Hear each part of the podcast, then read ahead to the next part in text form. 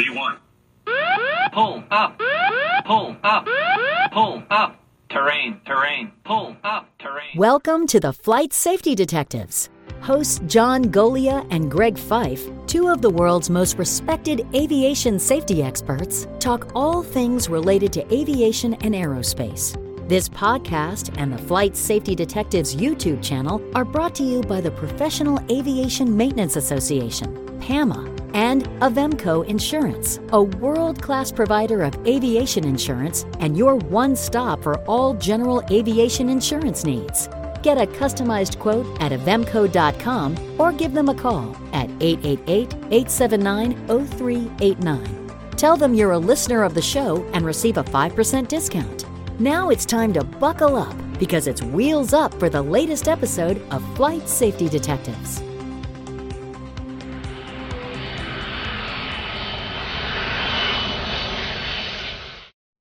Good morning, Todd. Uh, good morning, John. All right, here we are today. This is the first uh, broad podcast that we've done in a couple of weeks, and it's a new year, so we're going to have a, a couple of new things happening soon. We're going to have a new intro and a new closing for the show, and we're, we're getting a little bit uh, more savvy with uh, technology ourselves. So we'll move forward. Uh, today, it looks like it's just you and I. Greg is off someplace and uh, and you have chosen a very good accident today, even though it's uh, you know 17 years old. It drives home a lot of points today for our general aviation pilots, uh, which many need to be paying attention. It appears, it appears, numbers are not all in yet, but as the two of us research accidents to, to uh, use on this show, it appears that there's a number of recent accidents in general aviation that seem to be occurring more frequently than we've seen in the past. That's just a gut feeling, but it does seem like there's a lot of accidents and a what I think, again, without any real uh, crunching the numbers, a, a number of student pilot accidents seems to be up for whatever reason. Right? There's, I in a lot of my hangar discussions at local FBOs, and when I raise that, there's all sorts of reasons come out for that, but we don't have good data yet to figure it out. Just what has happened, what has changed to make uh, student pilot accidents seem to be more frequent. So we've got to do some work. The industry's got to do some work to try to figure out what's going on there. But for today, we've got an interesting one, weather related famous flyer, and there are lessons in this for everybody.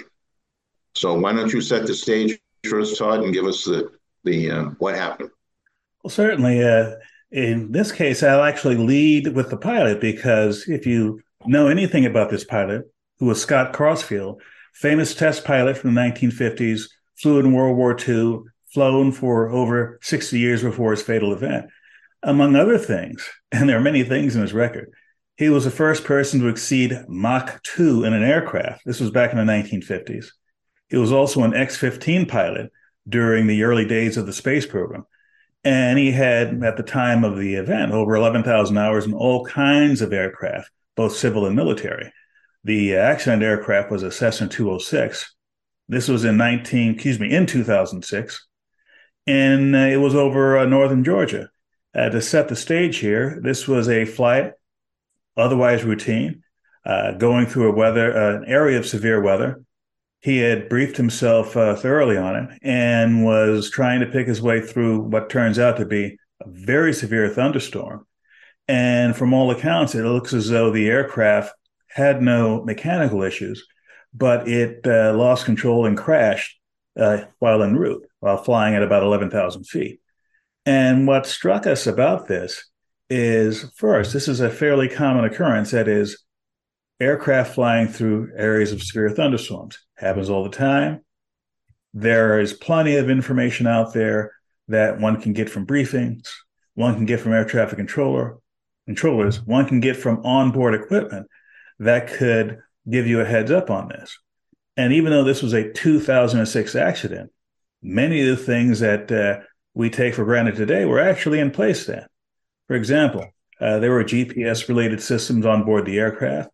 And although he did not have the capability installed on the aircraft, technically it was possible back in 2006 to have updated weather information fed into your aircraft while en route.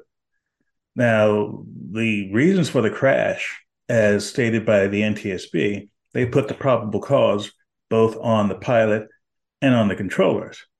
But as uh, you'll probably see through the course of this, it calls into question whether or not this was an equal weight sort of situation, whether or not the actions of the controllers might have contributed more to the event than the actions of the pilot. But uh, John, I want you to take us uh, through your perspectives on on this particular event and what uh, strikes you as being of note that we should uh, think about. Well, from from uh, my position about pre-flights and pre-planning for your flight, it appears that Scott, in this case, uh, clearly was concerned about the weather. It looks from the record that at least five times he queried the weather. So he was he was conscious of it being a problem and concerned enough that he queried it at least five times. So we know that to be a fact. But then after, he takes off, there's no indication that he was was uh, revisiting the weather at all. He never asked for help. He never asked for, for the weather. The controllers, you know, we had a, a situation here with the controllers where there was a change of, of, of essentially the shift in the, in the controllers. So it was a handoff. And that may or may not played a role in, that, in the controllers piece. Uh, and uh, the other piece of the controller is uh, they violated their own handbook for procedures for notifying pilots of weather. You know, and as I've said oftentimes on this show, it's uh, all of us in aviation have to fit like a hand in a glove, so to speak. You know, pilots and mechanics should be singing from the same sheet of music. And uh, we see it over and over again that that doesn't happen. And, and we also have seen in the past where pilots and air traffic controllers are not on the same page either.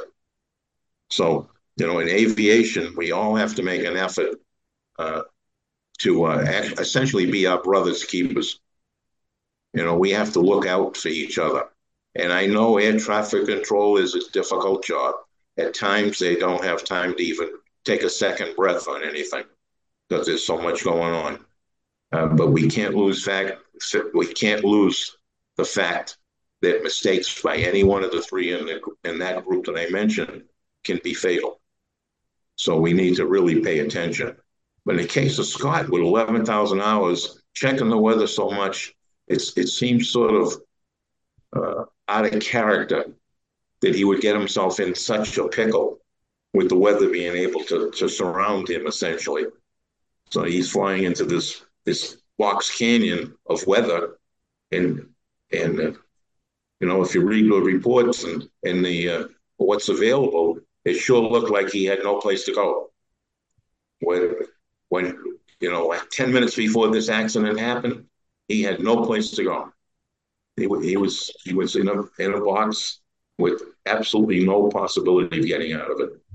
And when the, he did recognize that he had to get out of it, he was deviating uh, because of the thunderstorm, and radar contact was lost roughly 30 seconds afterwards. So this was a fairly extreme system. And to give you an idea of this, there are two phrases here that I wasn't familiar with until we reviewed this accident. In the analysis in the accident report, the uh, NTSB described it, uh, the area as a, forgive me if I'm mispronouncing some of the words here, a mesoscale convective system of intense thunderstorm activity. And this is not just a single thunderstorm cell, but a collection of thunderstorm cells. And furthermore, uh, it was described as being a level six thunderstorm. And reading from one of the advisory circulars from the uh, FAA, uh, this level six is extreme level with extreme with severe turbulence, lightning, large hail, extensive surface winds, and turbulence. And elsewhere in the report, I believe it uh, mentioned that uh, there was possibility of two inch size hail um, or in the uh, public dockets, two inch size hail being produced by the thunderstorms. And hail and thunderstorms are such where it could be within the thunderstorm, it could be ejected out of the thunderstorm. So, in other words, there was a lot going on here. It's unclear whether or not, from the analysis, whether or not he had a lot of experience flying in or near such a system. But certainly, this kind of level six, level six thunderstorm is not something that's seen every day. Now, there was even some idea from the forecast that these kinds of thunderstorms, or at least severe thunderstorms, were going to be forming in that area. And during the event itself, the air traffic controller who was last in contact with Crossfield has stated things to the effect of he had seen other aircraft picking their way through the thunderstorms. In his opinion, he didn't think it was severe enough to give uh, Crossfield a warning. So, and also, and this is telling, that uh, the controller felt as though that the information that he was getting about the thunderstorms in the area was delayed from I think 16 to 15 minutes, he stated, which is normal because in the weather radars that ATC uses, it's not an instantaneous response. That is, whatever system is picking up the weather, it has to be processed and then sent to the controllers, and there's going to be some delay. I'm not sure what the delay would be in the year 2023, but he was thinking it was from six to 15 minutes. And he thought it was unreliable. Now, that might be the case. But in my opinion, and again, I've never been a controller, so I'm speaking um, without uh, full knowledge of this. It seems as though the controller on the ground had access to more uh, sophisticated and wide ranging information than the pilot did. And even though it is not the primary responsibility of the controller to provide weather to the pilot, uh, one of the things that the NTSB uh, pointed out was that uh, you know the fail- the controller did not provide that information to the pilot, so the pilot didn't have the opportunity, the option of making an earlier decision to deviate. Yeah, he didn't have a lot of time when he when he finally realized where where he ended up, where he got himself into. So it's tough. And, you know, air traffic controllers get criticized all the time in, in, in a number of accidents. You know, you could have, would have, should have done this, done that.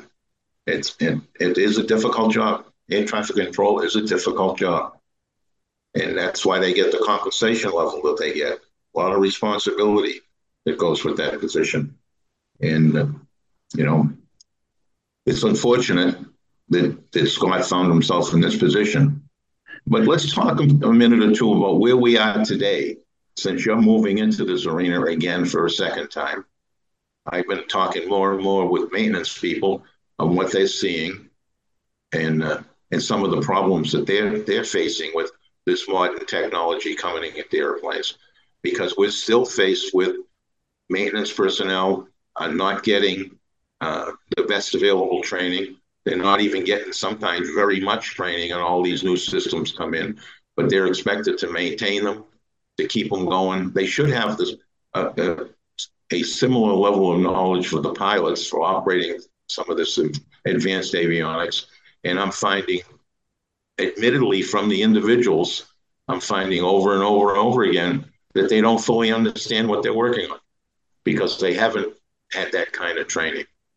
You know, I can remember when I worked for the airlines, the pilots were getting intensive training on some of the avionics in the airplane, and we get 10 minutes.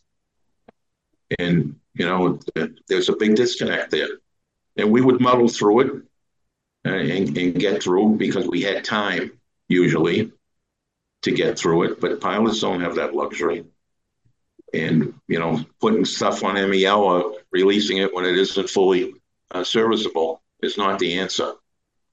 So the industry has some work to do in that, that area, especially now with so many new pilots and new mechanics coming into the, and new air traffic controllers. I mean, we're losing air traffic controllers, retirees at a pretty rapid rate. The FAA is struggling to keep up with the hiring of air traffic hiring and training to get a fully competent air traffic controller.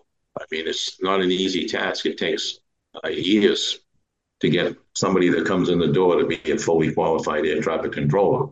And that's so, the case whether you're an air traffic controller, whether you're a maintenance professional, whether you're a pilot. It takes a while to get used to how things are done. It takes a while to understand how the pieces uh, fit together. You know, speaking personally, basically being back in student mode after decades away, uh, the biggest issue I face is dealing with the information and the technology.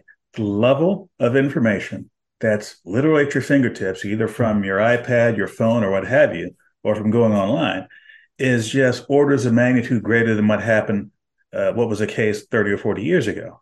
That said, uh, just because you have a lot of information doesn't mean you're making it useful for yourself. So, one of the things I have to go through personally is just getting used to what combination of resources do I need to paint a picture of what's going on. Now, for example, this is not a promotional uh, item here, and if the company feels that it is, please pay us. I use ForeFlight, which is a fantastic system for keeping up to date with uh, charts, uh, weather information, etc. At my fingertips, I can look and see what's going on. I can look up the SIGMETs, etc., etc. In 2006, the ForeFlight company hadn't even been invented, so that level of information was not available. And right now, the case is that if you have the right kinds of equipment on your aircraft, you can have updated weather information beamed right into your aircraft from air traffic control radars, in addition to any onboard radar that you have. Going back to Scott Crossfield's uh, situation in 2006, which was 17 years ago, uh, that kind of information, maybe not as sophisticated as today, existed, but he didn't have the combination of equipment on board the aircraft to receive it although he did have a subscription to uh, XM radio that would have provided that kind of information to him. Now, this is not a fault of the pilot because this equipment, that level of equipment is not required on the aircraft. That level of equipment is optional. And not every aircraft owner, not every renting organization is going to have that. Even if you did have that, it's a question of familiarity it takes a while to become familiar with working a system. It's one thing to work that system, let's say in a simulator on the ground, which I do a lot of times with avionics on the kind of aircraft I fly. But one of the issues I face is that the simulation or the textbook exercise or the variation you might see in explanatory videos and such may not be what's in the airplane. And the possibility, in my case, of mode confusion is high in that understanding what's going on with the system takes time. If I'm sitting down you know, in my office here and dealing with the system, something goes wrong, I have the luxury of stopping, looking at the reference, trying a few things, and getting it right. When I'm in the sky, other things are happening. And that's important, but it's not as important as continuing to fly the airplane. So if I run into the same kind of issue, understanding what mode I'm in and what, what it's saying to me, I'm more likely to ignore that piece of technology and go with secondary systems to get through the situation. So yes, you have great technology. It takes a while to learn it. Takes a while, to, a longer while to learn to use it right in an operational situation. And as uh, the systems become interrelated. For example, you have your onboard systems and you have to rely on air traffic controller. It's a question of are all the parts working in concert? And we have one more player here that we didn't mention the weather. No matter what we know about the weather, the weather is always surprising us. That's been the case since you know people have been trying to fly aircraft. This might be no different. So even if you had everything working for you, there's always the possibility of you encountering something you've never seen before, you having a situation that no one else you're working with at that moment has, has been through before. And you may not make the decision that is optimal. And in that case, getting back to this accident, if it's something where you even think for a second that you might not be able to deal with it or might be beyond your level of understanding or capability, and if it can potentially kill you, do something immediately. Uh, divert, decide not to take off, whatever the case may be, because you cannot overestimate the ability of nature to surprise you in the sky. Yes. You know, there's one other piece to this and I'm not 100% sure that this is accurate, but I've heard it a number of times. And, and given the facts, it does sort of fit the scenario. And the, what I hear, what I have heard is that there was a significant family event back in Virginia that he had to get home for, or he wanted to get strongly wanted to get home for. And could that have affected his decision making before he even left the ground to fly this particular day? You know, and I would encourage all of our listeners to keep that in the front of your mind, not in the back of your mind, that, you know, nothing is so important that you have to go. You know, airlines cancel with all the support that they have. They cancel and divert for weather. You know, so it's important to keep that in the front of your, your brain to think about do I really need to fly through this type of weather just because I have to get home or get to some place for an event? Can I delay it? Can I sit in the ground? This was a uh, early on. They said that this was a fast moving storm. So sitting on the ground for an hour, an hour and a half, would that have been enough to put the storm behind him, or to have it break up enough so that passage would have been easier. So all of these are factors that, that you need to put into your pre-planning for a flight. Before you even get to the airport and after your airport. Checking the weather in Scott's case five times. I think that was in, in the front of his mind. I think he, he was concerned about the weather enough to keep checking it because there was something pushing him to want to take this flight. And we have to resist that, all of us. I, I know in my own case, I was pushed by ticket agents, gate agents, uh, you know, even maintenance control to get the airplane, get it done, get it done. We're on delay, you know, and you, you're pushing. We have that pushing everywhere in aviation. We have pushing in, in the tower. Uh, air traffic controls are pushed because of the amount of traffic they have. So, as individuals, we all have to keep that in our mind that you don't want to be pushed. If it's not safe, you got to say, "Oh, wait a minute here. Let's take a look at what we're doing." So, with and that, before I go to the last word, I want to make sure that uh, we do something we do commonly through any of our shows reading the actual probable cause because we've gone back and forth talking about various aspects of this.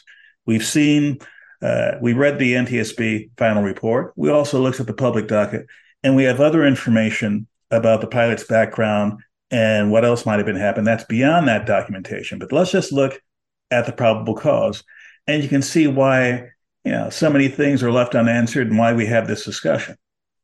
Under the probable cause and findings, it says a National Transportation Safety Board determines the probable causes of this accident to be the pilot's failure to obtain updated en route weather information, which resulted in his continued instrument flight into a widespread area of severe convective activity, and the air traffic controller's failure to provide adverse weather avoidance assistance as required by federal aviation directives, both of which led to the airplane's encounter with a severe thunderstorm and subsequent loss of control. Kind of dry, kind of sort of evenly putting the the blame, if you will, on both the uh, air traffic controller and the pilot. But uh, that is not to say that this was an equal contribution to the accident.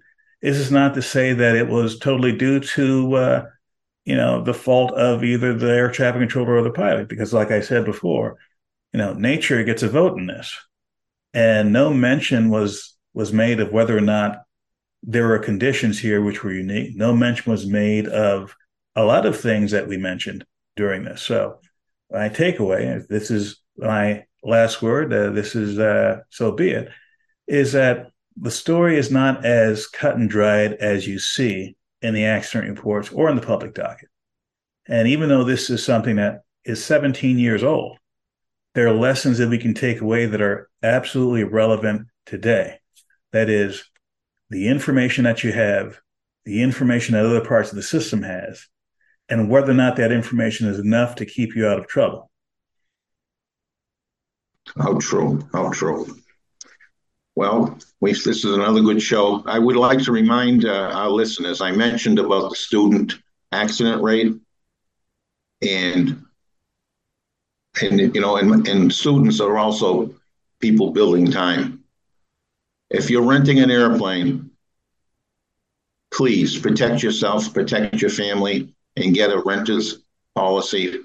You know, Avemco is our sponsor. They have them. There's another a number of other companies that provide them.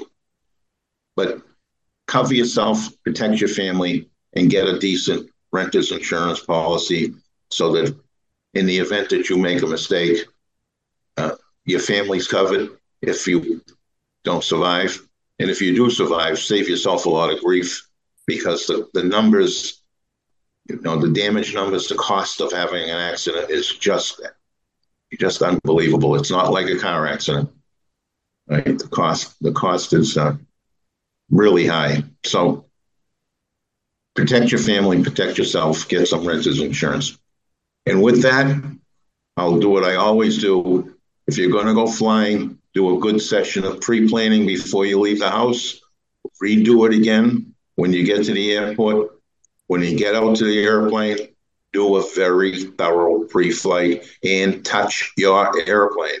Wiggle things, you know, wiggle the flight controls. We've seen an accident after accident where if the pilot had done a decent pre flight, the accident would not have occurred. If you don't know what a good pre-flight is, get a mechanic that works on the airplane regularly and have him walk you around it.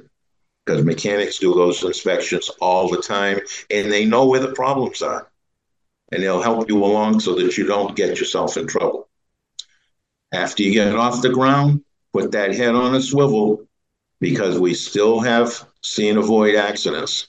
Well, see and not avoid accidents. We have too many too many of those. So put that head on a swivel and please fly safely. To listen or watch more episodes of this show, go to flightsafetydetectives.com, the Flight Safety Detectives YouTube channel, or your favorite place to listen to podcasts. To contact John and Greg about the show, send them an email at flightsafetydetectives at gmail.com. And remember, for aviation insurance needs, contact Avemco Insurance at avemco.com or give them a call at 888 879 0389. Mention Flight Safety Detectives and receive a 5% discount. Thanks for listening to the Flight Safety Detectives, and remember to always fly safe.